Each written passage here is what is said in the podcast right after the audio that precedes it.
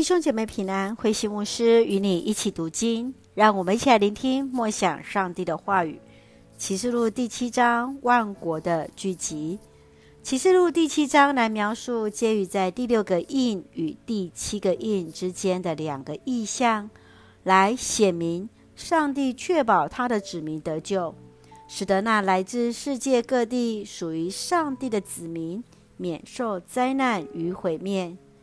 在第一节到第八节，那十四万四千以色列人，十四万四千人的意象，可能特别是在指着以色列人，也可能是后续九到十七节所提到的那一大群人，只是采用不同的方式来呈现。从九到十七节当中，除了以色列以外，各民族的人也都一同遭聚在上帝的面前，受到庇护，一同来侍奉、赞美上帝。让我们一起来看这段经文与默想。请我们一起来看第七章十六到十七节：他们不再饥，不再渴，太阳或任何炎热都不能烧灼他们，因为宝座中的羔羊要牧养他们。领他们到生命的水源，上帝也要擦干他们每一滴眼泪。当第六个印揭开，约翰所看见的是上帝的震怒与审判，却也在同时看见上帝所预备的恩典，给予那在患难当中依然持守忠心的信徒，他们为主忠心来为主见证。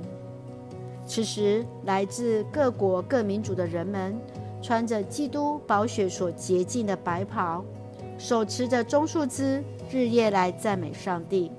他们没有逃避为基督见证时所遇到的患难。宝座上的羔羊要擦干他们的眼泪，做他们的牧者，来牧养他们，引领他们到生命的水源，来成为。他们永恒的安慰。教父特土良曾这样说：“殉道者的血是教会的种子。”虽然在当下，我们看见上帝并没有立即去拯救那为主殉道的人，他们的生命却成了最美的见证。亲爱的弟兄姐妹，你如何去看待各世代的殉道者呢？你又是如何用自己的生命来见证主？今天，当我们勇敢在人的面前认耶稣基督是主，他日主也必定认我们是他的宝贝。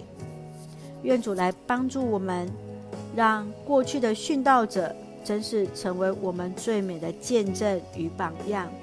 求主来帮助我们。一起用启示录第七章第十节作为我们的金句。救恩是从坐在宝座上我们的上帝和羔羊来的。是的，这是我们的确信，我们的救恩唯独来自那坐在宝座上的上帝与羔羊。一起用这段经文，一起来祷告。亲爱的天父上帝，谢谢主。拣选我们成为你的儿女，领受主的救恩。